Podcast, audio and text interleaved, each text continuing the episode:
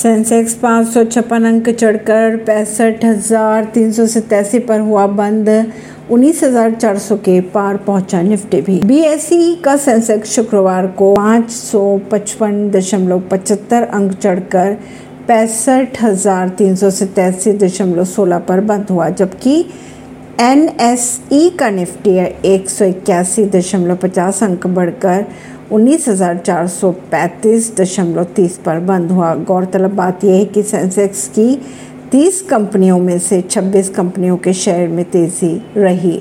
इस दौरान सेंसेक्स पर अल्ट्राट्रैक सीमेंट, सन फार्मा, नेस्ले इंडिया और लार्सन एंड टुब्रो के शेयरों में गिरावट देखी गई। परवीन सिंह नई दिल्ली से।